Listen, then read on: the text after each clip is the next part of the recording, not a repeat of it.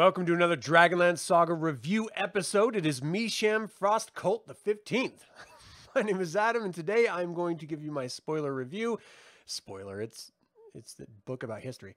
about uh, Slaying the Dragon, The Secret History of Dungeons and Dragons by Ben Riggs. Now, I will be spoiling this story, so if you don't want to hear it without having read it yourself, you know, stop watching and stuff. Um, I would like to take a moment and thank the members of this channel. Thank you and invite you to consider becoming a member by visiting the link in the description below. You can even pick up Dragonlance Gaming Materials and this book by using the affiliate links. And uh, get my beak wet just a little bit. Get like a quarter of a penny. and that's good enough to keep the lights on, I suppose. Hey, D20, how you doing? All right, so anyone who's joining after the fact of me starting this rant about this book, uh, chime in on your thoughts. I want to hear what you think about TSR. I want to hear what you think about Lorraine Williams. I want to hear what you think about Wizards of the Coast because I'll tell you this. After having read this book, my opinion of Wizards of the Coast has changed completely. Specifically, the owner of Wizards of the Coast, not the corporation that it is today. But what they did and the decisions they made, my opinion completely shifted. Full 180. And, and all of my complaints that I used to have, I now understand why they made those decisions that they did. And um, yeah, so we'll get into that here in just a second. I'm not going to give you a play by play of like chapter by chapter. I'm just going to riff on a couple points that I found particularly interesting. I highly recommend that if you enjoy Dungeons and Dragons as a game, uh, or maybe you just like it as a, a, a construct that you know you don't particularly play all the time yourself. If you enjoy hearing about the history of, of corporations, this one specifically, you know, just off the top of my head, the Apple book also is amazing.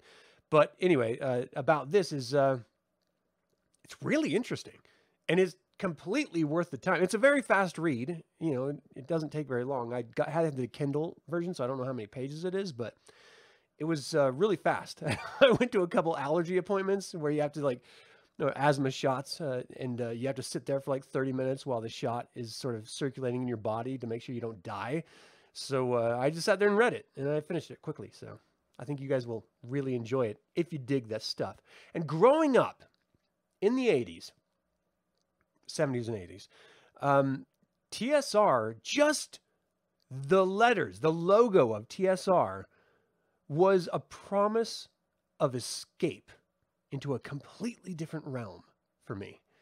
I would like regularly with all my friends, we would go down to the mall, not to go look for girls, though we did do that from time to time.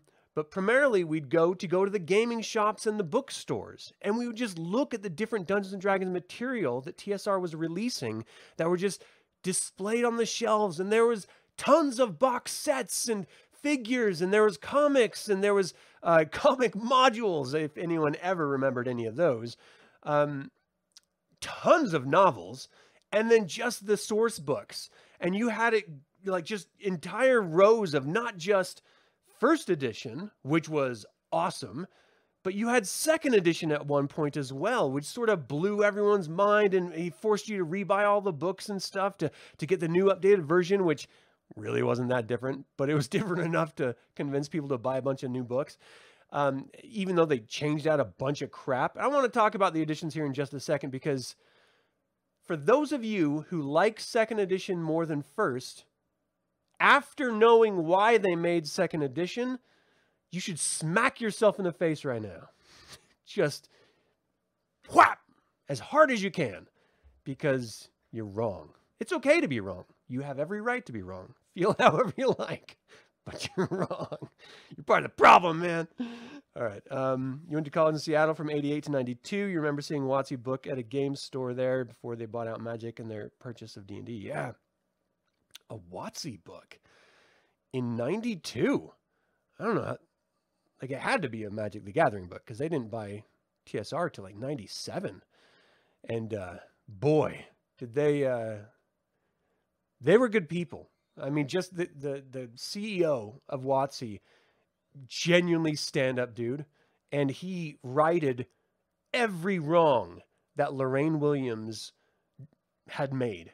I mean, to everyone, from artists to game designers to authors, everyone. I mean, amazing. He, he's He's just one of those CEOs that you had, whether you like what Wizards of the Coast is doing today or not, is a completely different thing. The CEO at the time was amazing. And we'll we'll get into that here in just a second here too. Andrew, thanks for joining live. You can't remember how you first got into Dragonlance. Your mother can't remember either, but she was the one who brought the books and video games for me. Well, if you can't remember and she can't remember either, you probably came out of the womb and the doctor was rolling dice to see how how you would react to being born. And so it was literally in your DNA. it's just like back then, what they would do is as soon as you were ready to have the baby, the doctor would have to like quickly roll a dice, check out the chart, and depending on your this is going to sound bad, depending on your race, depending on the class that your mother and father wanted you to be, uh, then you would find out what you had to get to be a normal kid, you know, for 10 fingers and toes. And uh, that's how it worked. Anyway, that's what I was told. I just assume it was true.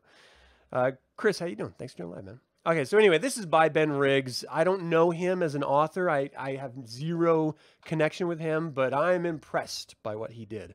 Um, he reached out to everyone and had massive long, like month long conversations with a lot of really interesting game designers, artists, um, industry professionals, and uh, different CEOs. The only person that he was unable to talk to because she refused, and you can't really argue why, is Lorraine Williams. She has been lambasted so much by everyone in the industry, in some cases completely justifiably, and in others perhaps not so much, um, that she didn't want to talk to anyone else about any of this. Because again this is a huge black mark. As a businesswoman that she was she had, she had no connection to games or gaming.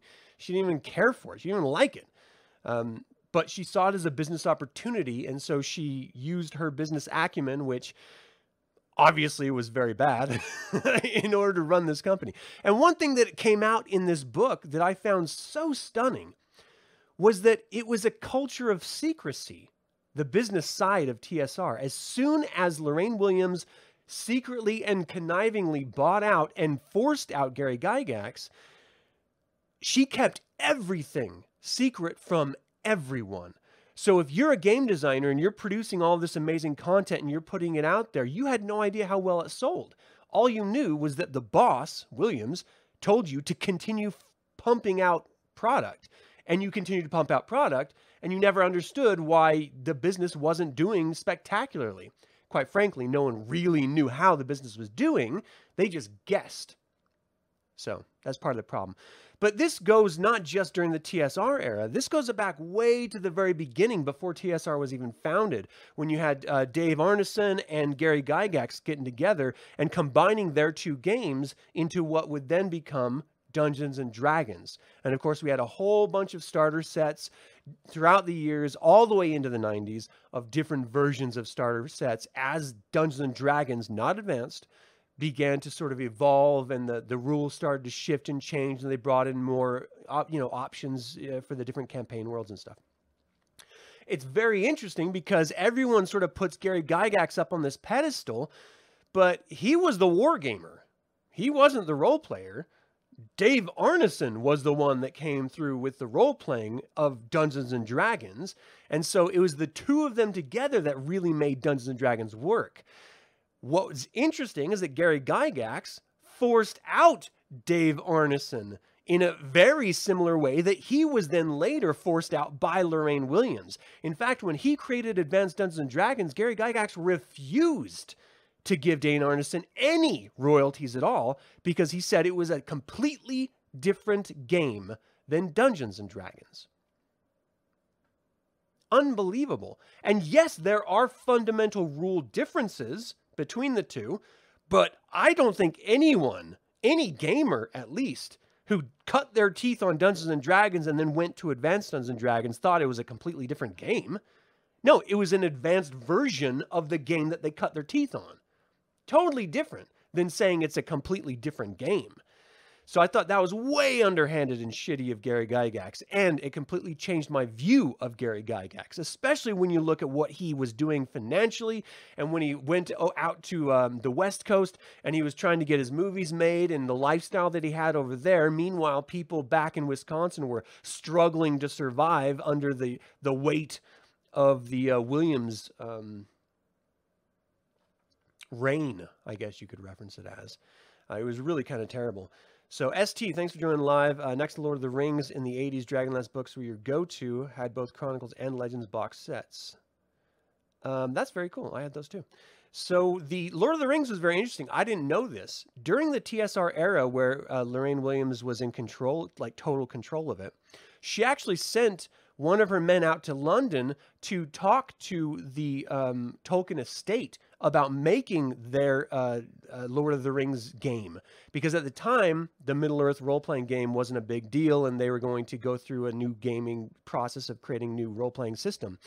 Um, but they also, because they were selling so many role um, fantasy novels at that time, they were approaching the Tolkien estate saying, "Hey, we not only want to make this role playing game with you, we want to write prequel and sequel novels." And they flipped out. They're like, no one writes Lord of the Rings except for Tolkien, and he can't write them anymore, so they can't be written. How dare you get out? It's shocking. Like, right now, nowadays, we understand how wildly protective the Tolkien estate is over its IP.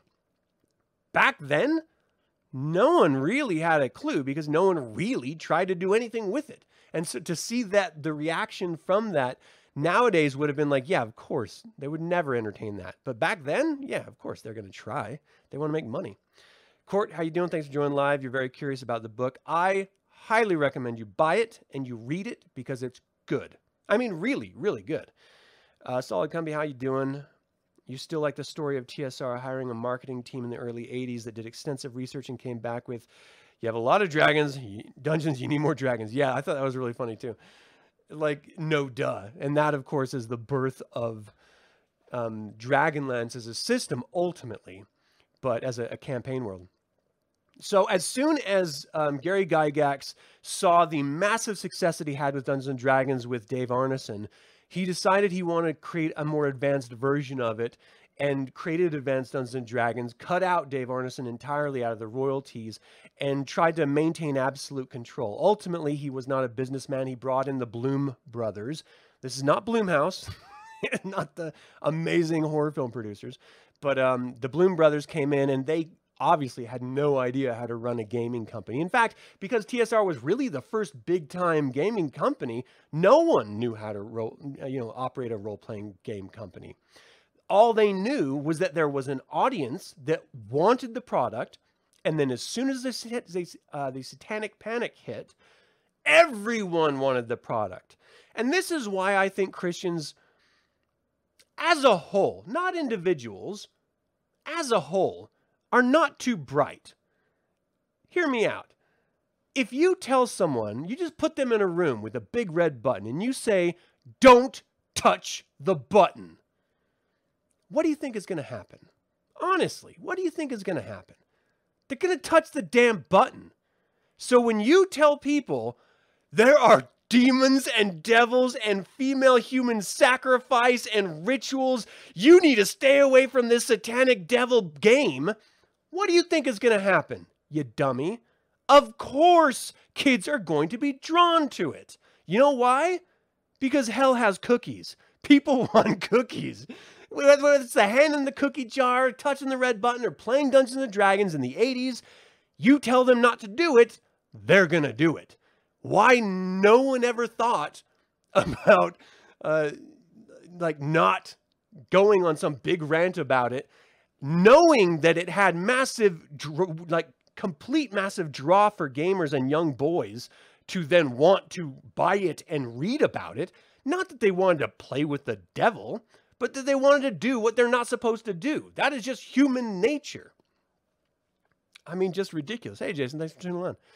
So, um, yeah, this Panic ended up backfiring on every one of those crazy Christians that cried devil worship with gaming because they were completely wrong and lying and making stuff up, not just about Satanism as the religion, but as Dungeons and Dragons as the gateway to Satan, obviously. But then also there lies about um, ritual sacrifice, um, uh, uh, satanic abuse. Like it was all made up. It was, and it's all been proven to be made up through like federal investigations. I mean, it's ridiculous. And so that gave Dungeons and Dragons a huge boon.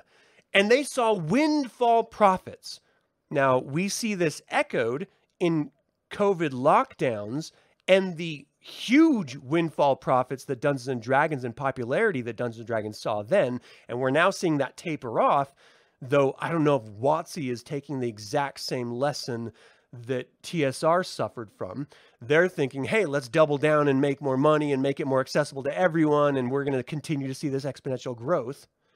And they're suddenly now realizing, oh, we were, we totally misjudged that. However, they can accept those faults because they have the money. TSR didn't. And so they what what TSR would do in order to make sure that they could continue pumping out product, they would they made a deal with Random House, which no one else knew about except for Lorraine Williams at the time and her uh, lawyers. And that was that Random House would prepay for every product that was shipped to them on the assumption that it would sell. And so if it sold, they didn't have to, you know, send anything back to TSR and TSR already had all the money from the sales, then everything was great. But what ended up happening was that TSR would make tons of product, ship it out to a Random House, take immediately all of the money from those sales, but the product didn't sell. And so Random House would ship back all the products saying, you owe us money back now because the product didn't sell. TSR didn't have the money to give them back. And so what did TSR do? They created more product, shipped it out to Random House. Random House then gave them the check saying, okay, well, here's all the, the money for the products you just shipped us. Not, not mentioning the, the debt that still has to be paid. And that debt just exponentially grew and grew and grew over a decade. It ended up getting so bad that Random House sued him. But if that was the only decision that TSR made that was terrible, I mean, that's just bad business sense, and you could just sort of write it off. But it wasn't. What TSR did habitually was bring in unknown talent, grow that talent into true mastery, and then refuse to acknowledge that talent. And so the talent went elsewhere. Now, that acknowledgement can come in the form of monetary compensation, it can come in the form of keeping original artwork that you created in some examples. But ultimately, what would happen is that TSR would bounce between right and left foot of saying, okay, as an artist, you can keep all the artwork that you create, the original prints, into you have to give us all those, those are our property.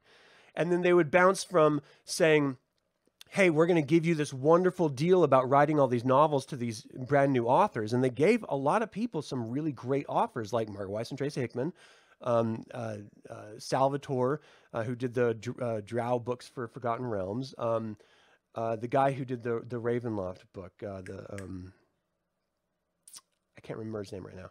Anyway, they did it to a whole bunch of authors where they said, "Here, you get this cut." This percentage of sales of the book that you're writing, and you're basically writing on spec, so you get a very little amount of money in order to write it. And then, but the real benefit is that for every sell, you get X percent. And so authors like Margaret Weis, Tracy Hickman, and Salvatore would make tons of money from the sales of their books because people wanted them. And what uh, the industry saw, the, the uh, writing industry saw, was that because this was a Dungeons and Dragons based fantasy genre, they were not respected like other fantasy writers out there. And um, TSR refused to give them uh, royalties after a while because one, they couldn't afford it, and two, they brought in someone from um, New York Publishing Agency in order to run the book publishing group who treated the authors like garbage. And so the authors, understandably, left. And this happened over and over again throughout the years. They, they would end up threatening them, saying, Hey, if you don't write Drizzt in this book and pump out nine books in one year, then we're going to hire some other author to write your character. Of course, they're going to get pissed and leave and then sue you for not paying the royalties, which they ended up stop paying in breach of contract. Again, because they didn't have the money to pay. Lorraine Williams wasn't always terrible, though. Um, she actually took care of a lot of uh, the people that were working there. Bill Connors is one example. His wife got sick and he had to leave, but he was such a valuable employee that Lorraine refused to take his resignation level, letter and allowed him to keep his full salary and take as much vacation time as he needed in order to take care of his ill wife. That's great business operation sense. Like that that leadership wise, that is the best thing you could possibly do for someone. But she would do stuff like that, and then on the other hand, not pay royalties out to artists or to to uh, authors. She would treat the game designers like garbage, like they were below her, and then she would foist Buck Rogers as, as like this upcoming uh, game system because her family just happened to own it.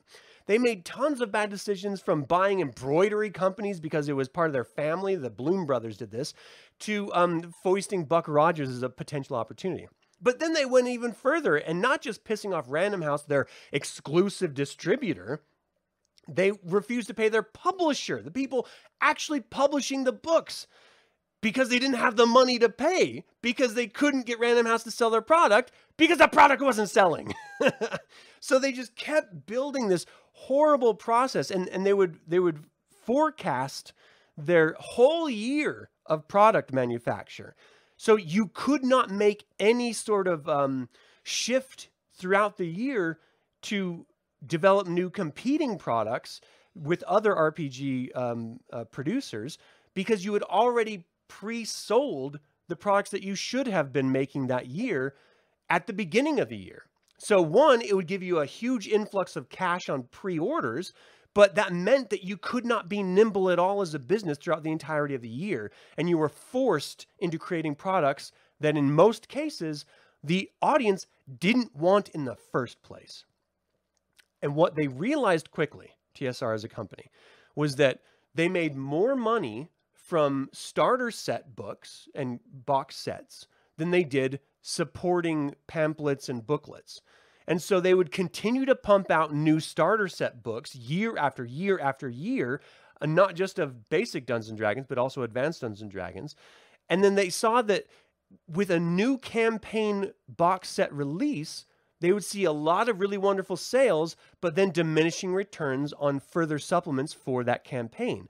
And so they would not only pump out new Dungeons and Dragons starter sets, they would pump out new campaign settings over and over and over again every year in order to try to recapture that satanic panic money influx that they saw back in the day it never realized. In every single new campaign they released, they saw diminishing returns, not just in the supplements to support that new setting, but in each su- subsequent setting. Um, this forced them to not only continually rethink and restructure, but it forced them to decide we're going to do a second edition of Dungeons and Dragons to make everyone have to buy all the products again. Not because it's going to be a better decision for the game, but because we need to have people buy more products so that we're no longer in debt. So instead of giving people what they actually wanted, they forced ideas onto the customer base. And this, of course, saw diminishing returns through the lifespan of their cycle of products. So TSR would continually pump out all of these products. And what WotC realized once they finally got a hold of TSR and bought it was that, and they, and no one had known this because no one had seen the figures that worked there except for the lawyers and Lorraine Williams. And so, as soon as uh, Wizards of the Coast bought TSR finally in the late 90s, and they looked at all the spreadsheets, they realized that they are actually cannibalizing their own audience. Because Dungeons and Dragons as a game system was three books. But as soon as you start adding in campaign settings, people became loyal not to the game system, but brand loyal to the campaign setting, like this channel. And so they would not buy the Ravenloft setting. They would not buy the Planescape setting. They would not buy um, the Mystara setting that they tried to relaunch. They would not buy the Forgotten Realms setting if they were into one of the other campaign settings or Dark Sun. And there, there ended up being like 20 some odd different settings that had different levels of support that they released. It was insane. And so each of the players of these settings that they were sold as being the best setting by the company refused to buy the other settings. And so they just saw diminishing returns over everything. And so Wizards of the Coast realized that they had been sacrificing their brand so much um, that they actually were their own problem, which makes perfect sense about how Wizards of the Coast is operating now. Agree or not, they're focusing everything through the lens of Dungeons and Dragons. They don't use the logos for the different settings anymore because they don't want you to think of the settings as campaigns. They want you to think of the setting as an option in Dungeons and Dragons multiverse. It perfectly makes sense, which I never understood before. So I completely understand it, even though I absolutely disagree with the decisions. Um, that's why it's all just about the dollar. They want to make sure that Dungeons and Dragons fans are not campaign setting fans. They're the system fans. And this started in third edition. That was the first edition that Wizards of the Coast developed as soon as they finished the purchase of TSR. But TSR, that story is not over by a long shot.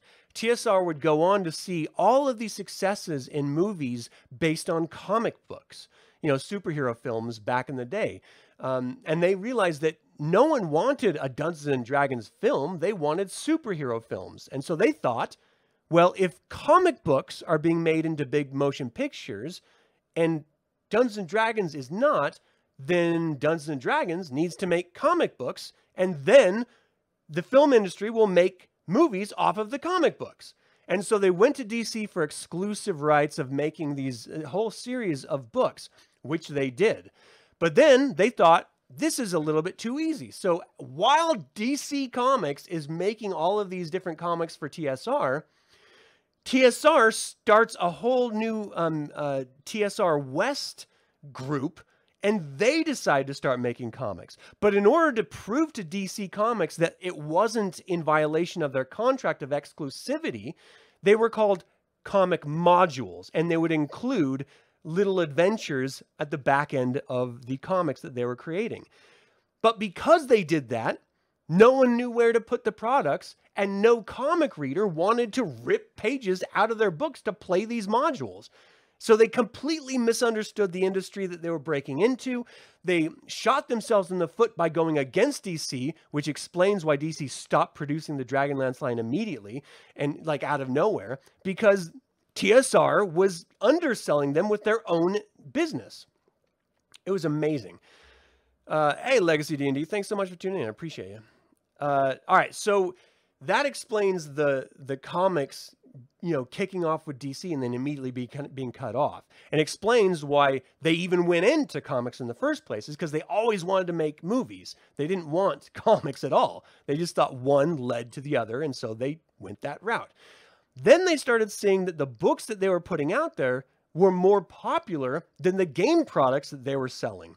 And so they thought, let's do this whole new industry of books, which is when they went to Tolkien Estate and tried to do the Lord of the Rings thing. But throughout the entire line of every single different series of books that they released, nothing was more popular than Dragonlance. I have nothing to do with it. I don't get a taste of any of those funds. I just like knowing that. That makes me feel good inside. Don't really know why. It just does. So they kept pumping out books like left and right and forcing authors and getting new authors to come in and, and write new books. And again, they treated their authors so poorly that the authors ended up going, of course, they would hit New York Times bestsellers because there's a huge like need for Dungeons and Dragons novels out there for fans. I was one of those people. Um, and so uh, those authors would go off to different publishing houses like Del Rey and stuff, and then they would make tons of money there and become New York publishing, uh, New York Times bestselling authors there as well. And then uh, TSR would continually try to bring them back to reinforce or reinvigorate uh, the the different campaign settings that they were trying to create, a la the uh, War of Souls trilogy with uh, Margaret Weis and Tracy Hickman. So it's just so funny to see the the business side decision seen through the lens of product releases when we thought as fans they were creating all of these different product and module options and box sets because they wanted to support the fans, but really it was just to try to pay down debt to Random House. It had nothing to do with the fans.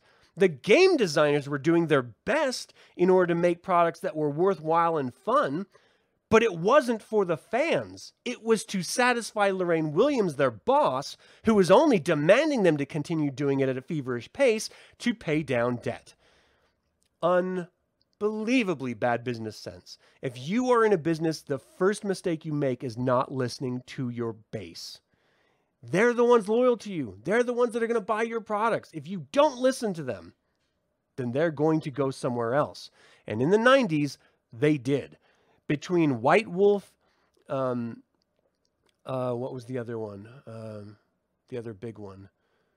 I can't remember right now. But White Wolf was one of the huge ones. It completely changed gaming uh, in the industry and going from hack and slash to role playing. And that promptly forced TSR to realize, oh, shoot, we need to create a whole new game. That then created the Saga system, which is famous for Dragonlance Fifth Age dramatic gaming supplement, and then also they they uh, carried that gaming system out to the superhero Marvel uh, line that they were running as well. So, it's amazing seeing all of this from behind the curtain and realizing why they made the decisions that they did. And that's not even talking about the mini uh, series, uh, the minis that they were making initially, and then realized that they couldn't keep up, and so they just sort of abandoned and sold the rights to um, Ral Partha. It's just every business decision they made, they got into for the wrong reasons and executed it poorly, which led to their own imminent demise. Scorned everyone that ever worked for them. But then comes in Wizard of the Coast through the Five Rings uh, game publishers who sort of brokered the deal and then went to Wizards behind Lorraine's back because Lorraine didn't like them uh, because Magic the Gathering. She didn't like Wizard of the Coast as a company. She didn't like Magic the Gathering as a game. Uh, she didn't like any of that. Spellfire. Spellfire would have actually given Magic the Gathering a run for their money, but Lorraine refused to entertain the idea because she didn't like the idea of a card game. She thought it was a stupid idea, even though it made TSR tons of money in the limited amount of time that they produced those cards. And even though the artwork was all recycled garbage artwork and the fan base was complaining about it, if Lorraine would have listened to the fans, actually had original artwork for that and that series and continued to pump out those cards, they would have made millions of dollars, just like Magic the Gathering slash Wizards of the Coast did. But she had no idea because she's not a gamer. She doesn't understand it. And so she refused to entertain the possibility of it and sank TSR because of it. So they wasted money on Buck Rogers, on embroidery companies, on miniature companies, on DC West, uh, trying to sort of do the comic module thing so as not to piss off DC Comics exclusivity deal. Their book department um, was uh, fully independent by 1990, uh, doing their own thing. Um, then they started putting out sort of introductory to D&D and advanced D&D uh, CD-ROMs and games like Dragon Strike board game, which had like a VHS counterpart to it that's supposed to teach people. But they had someone produce the game uh, VHS without the finalized game details and so the product didn't make any sense and didn't sell at all. And so when it came time to reprint um, the game, the buyers came back and said, look, we need to reprint like 50,000, but no more than that. It doesn't make sense. People aren't really buying this, but at least it'll be on the shelves and it'll be fresh in people's minds for gifts and such. Lorraine ordered 150,000 of them. Why? because, I guess. And so it completely tanked. They just had tons of this game that no one ever wanted. It cost them an insane amount of money that is now just more and more debt. She was the worst business person ever. Um, and then they did that CD-ROM, which actually did really well, but they made an exclusivity deal with Babbage's, and they went under, which meant that the CD-ROM exclusivity deal went under as well, and so they couldn't produce any more of those. It was just the biggest debacle ever, and it all came down to Lorraine Williams being way over her head in a gaming world that she didn't understand in the first place. That's really all it came down to. And it sucks as fans because ultimately, if it wasn't for Wizards of the Coast buying out Dungeons and Dragons because the CEO was a huge fan of D&D, we would not be playing this game at all anymore. It would not exist. Like That's it. So, as much as we complain about Wizards of the Coast, you have to tip your cap to the CEO at the time because it would not exist. None of this, third edition, fourth edition, and fifth edition, would have ever existed if it were not for Wizards of the Coast. Um, and because he was a huge fan of Gary Gygax, Dave Arneson, and Dungeons and Dragons. And that's it. They, Wizards of the Coast, are actually gamers who love gaming. So I did not enjoy third edition very much at all, though I played it a lot. I did not enjoy fourth edition very much at all, though I played it a little. And I don't really enjoy fifth edition at all, but I'm playing it because Dragonlance is in it. And that's really the lifespan of, of the gamer, right? For some crazy reason, we think we have to play the latest edition. The only reason why they make new editions is to sell more books. It's all profit motive. It's not fan motivated. They're not trying to give you the best product.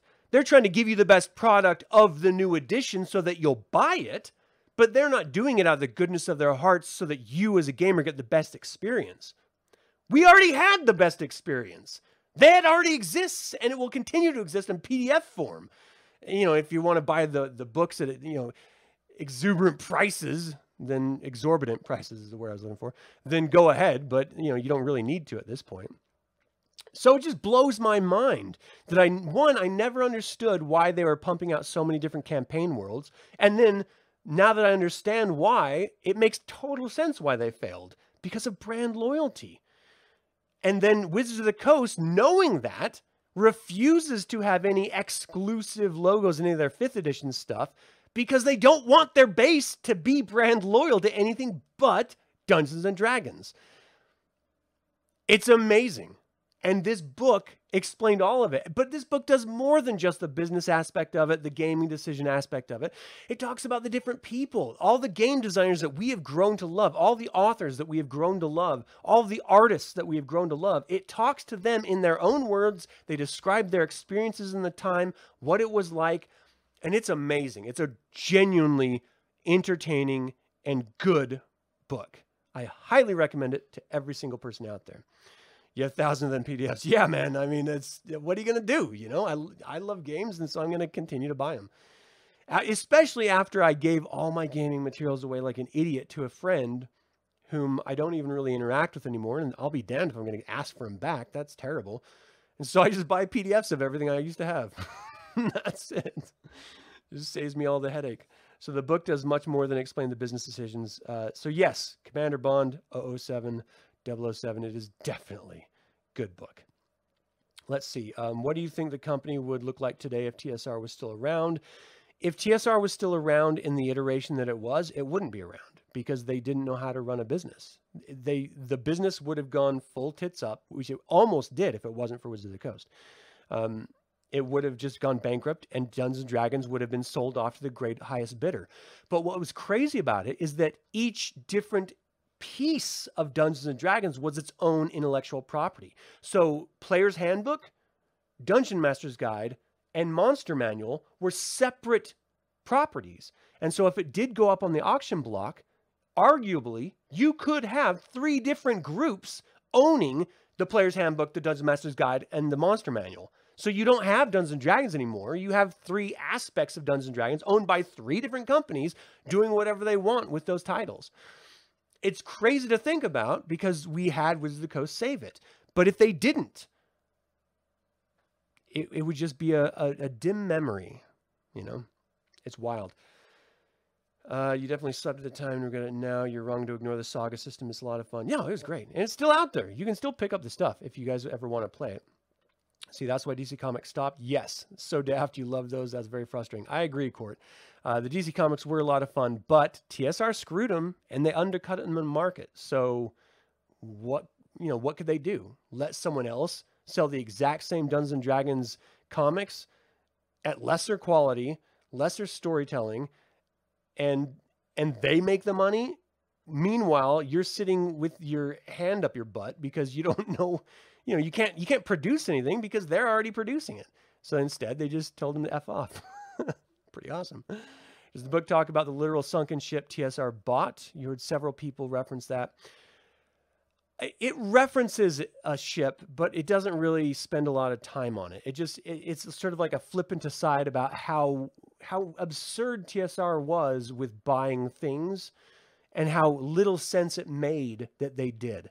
It really focuses heavily on the gaming side of the industry and the gaming side of TSR over those types of flubs but it's even handed. Like throughout the book, uh, the author is doing a really great job of not just shitting on Lorraine Williams, but actually trying to understand the motivations and the decisions that she makes through the people that would talk to him about her. And eh, admittedly, he, you know, he straight up says, like, there's some things that I just don't know. And so I have to speculate on. And this is me speculating here. And so he clearly, you know, puts down this is fact, this is speculation but the the vast majority of this, like 99% of this book is all fact because it's from the people that were there who experienced it firsthand and the people that ended up buying TSR and their experience firsthand. And I think that is invaluable when you're telling a story about a company like TSR. So what do you think um, let's see. Uh, they missed the boat on licensing movies, video games, TV shows. They dipped their toys into, but not enough and not well at all. They just didn't know how to break into the, the business. You know, these were not George Lucas visionaries. These were gamers who knew one thing gaming. They didn't understand licensing deals. They didn't understand how to make films. All Gary Gygax could do was get that cartoon made. And I think that was like three seasons and it didn't even end with a satisfying ending because they didn't want to produce it anymore. It was canceled. Maybe it was only two seasons. I can't even remember. But it wasn't good. Like I loved it as a kid because I liked Dungeons and Dragons, you know, and I, I loved the action figures. I had the knight action figure. It was awesome. But, you know, they had no idea about how to do any of it. And the, they didn't want to spend the big money, except for in the book um, department deal, but they didn't want to spend the big money in order to get industry leaders in order to do it. They just wanted to go from within to save money and have them try to figure it out from, you know, ins- people already inside the company. And you just can't do that. You have to buy professionals in the field that you want to break into. Otherwise, you're going to fail. And that's what they did. So let's see. You're super into reading the interviews from actual creators. Uh, you convinced me just order it. Oh, good. I, hope you enjoy it. I I wasn't sure how I would react to it. I didn't really have any connection to the gaming um, industry at all, but I just love Dungeons and Dragons and I love Dragonlance. So after reading it, I was just like, oh, this is this is amazing. I couldn't put it down. It was it's that good. Um, all right. So anyway, that's all I have for this. Thank you guys so much for tuning in. That is my review of Slaying the Dragon: A Secret History of Dungeons and Dragons by Ben Riggs. He did allude to a sequel about the Wizards of the Coast era. And if he goes into the details that he did in this, I would love to hear about the mistakes they made with third edition and fourth edition and now with fifth edition as they're moving on to one D&D, which is sixth edition, even though I know they say it's backwards compatible. And they've already broken that rule in some instances. But um, they're continuing to make the same mistakes that TSR once did in some ways. And though they're not, you know, they have the capital in order to make mistakes, TSR didn't. And so it may not be a big deal to them. But Dungeons and Dragons is going in a direction that is wildly different from its original intent. And it's precisely because of the reason that they're trying to do, and that is speak to the widest audience possible. The problem is, gamers have never been a wide audience. Yes, people got into it in COVID panic era and that surged people who never even played it before and opened people's eyes to it. But that's diminishing now because they're not gamers. They were just trying to find something to do in the time that they had. And they're not passionate about it because they didn't grow up doing it. The people that are passionate about it, that love it, that actually are still playing it after 40 years or 50 years, are the people that are going to continue to buy the product. So why are you going to cut them out of it? And I think this is my prediction. We're going to see D- one D&D tank and they're going to do a massive pivot. And whether they call it 7th edition or 6th edition, whatever they decide to call it, it's going to change because they have to or else they're just not going to continue to sell because they're not speaking to the audience that actually buys the books. That's how I see it anyway. Thoughts on the new movie? It's not out, so I can't give you any thoughts. I will tell you this. I heard from Dungeon Craft Channel, who is actually really great about this stuff, uh, looking into the business side of, of Wizards of the Coast, that Hasbro is selling its movie division before the Dungeons and Dragons film is released. That tells me that it's not a good movie. If it was good, they would keep the movie division because it would be profitable. But if it's bad, like every other Dungeons and Dragons movie ever made, full stop, why would they keep the division? They need to sell it, make some money off of it before it tanks. So I think it's going to be garbage just based on Hasbro's choice to sell it. But who knows? So um, I did actually today, I received my Dungeons and Dragons Shadow of the Dragon Queen Deluxe bundle, which is 10 days after I was supposed to have received it after I pre ordered it back in August. So 10 days later on a gaming product that is supposed to be delivered on time, I will never order through Wizards of the Coast again. They didn't ship the orders themselves, they went through a third party distributor. And that third party distributor shit the bed. And I'll just never do that again. It was garbage. So if you're smart, if you really want the digital bundle, buy the digital product when it's available and then order through a different distributor like Amazon or someone, you know, some other gaming company, maybe a local gaming store, because then you'll actually get the product on time and you can play the game when you were supposed to be playing the game. If it wasn't for Derek, we would not have played last weekend. So thank you, Derek, so much for giving me your copy that you got on release day. And I just drove, drove over to his house and gave him my uh, copy, uh, brand new copy, because he gave me his brand new copy. So finally, that's taken care of, and it's no longer looming over my head. Uh, anyway, I uh, I don't know. I'm I'm reading a, a new uh, Dragonlance book today, so I'll probably have a new review next week. I've had a couple different people who have released Dragonlance products through DM's Guild want me to review their product. And so I'm having a conversation tomorrow with uh, Splinterverse Media, I think it is, with their Dragonlance companion release. And then next week, I'm going to try to get together with the other uh, individual that was releasing their product as well. Um, but I think that's going to be the end of it. I'm no longer going to do product reviews for third party distributors. Quite frankly, it's because I, I just don't play them. And so I'm not going to I'm not going to review them. I just don't know. I don't enjoy fifth edition enough to care. So I'm no longer going to do those reviews. I'm going to go back to just doing book reviews and um, official product releases, and that's it. So um, if you were excited to, you know, get into like a bunch of reviews of a new DM's Guild Dragonlance releases, you're not going to get it on this channel. You'll have to go somewhere else for that. Um, I'm reading The Inheritance. It's a book that was released about Tanis's parents. And it's great so far. Great. It's after the new Adventures series of books in Dragonlance that I read. It is so refreshing to go back to an actually good Dragonlance book. And I am loving it. Oh, I can't wait. Yeah, Court, we're going to talk about tomorrow. So, anyway, thank you guys so much. Once again, I would like to take a moment and remind you to subscribe to this YouTube channel. Click the like button it helps not just me, but other Dragonlance fans. Dragonlance fans learn about this channel and its content. And there is a ton of content I've created and I'm continuing to create for this channel. So please check it out. It, it takes a significant amount of my life to do it. And I do it because I love doing it. But it's reciprocal here. if you don't watch it, I'm not going to continue producing it. So please check out some of the other, uh, you know, different videos that I produce it it just lets me know that you actually care that I'm doing it. Otherwise, I just I'll stop because I'm not just going to shout in the darkness. You know what I mean? That's weird. Um, this channel is all about celebrating the Dragonlance saga, and I hope that you will continue to join me in that celebration. This has been Adam with Dragonlance Saga. And until next time, mhath.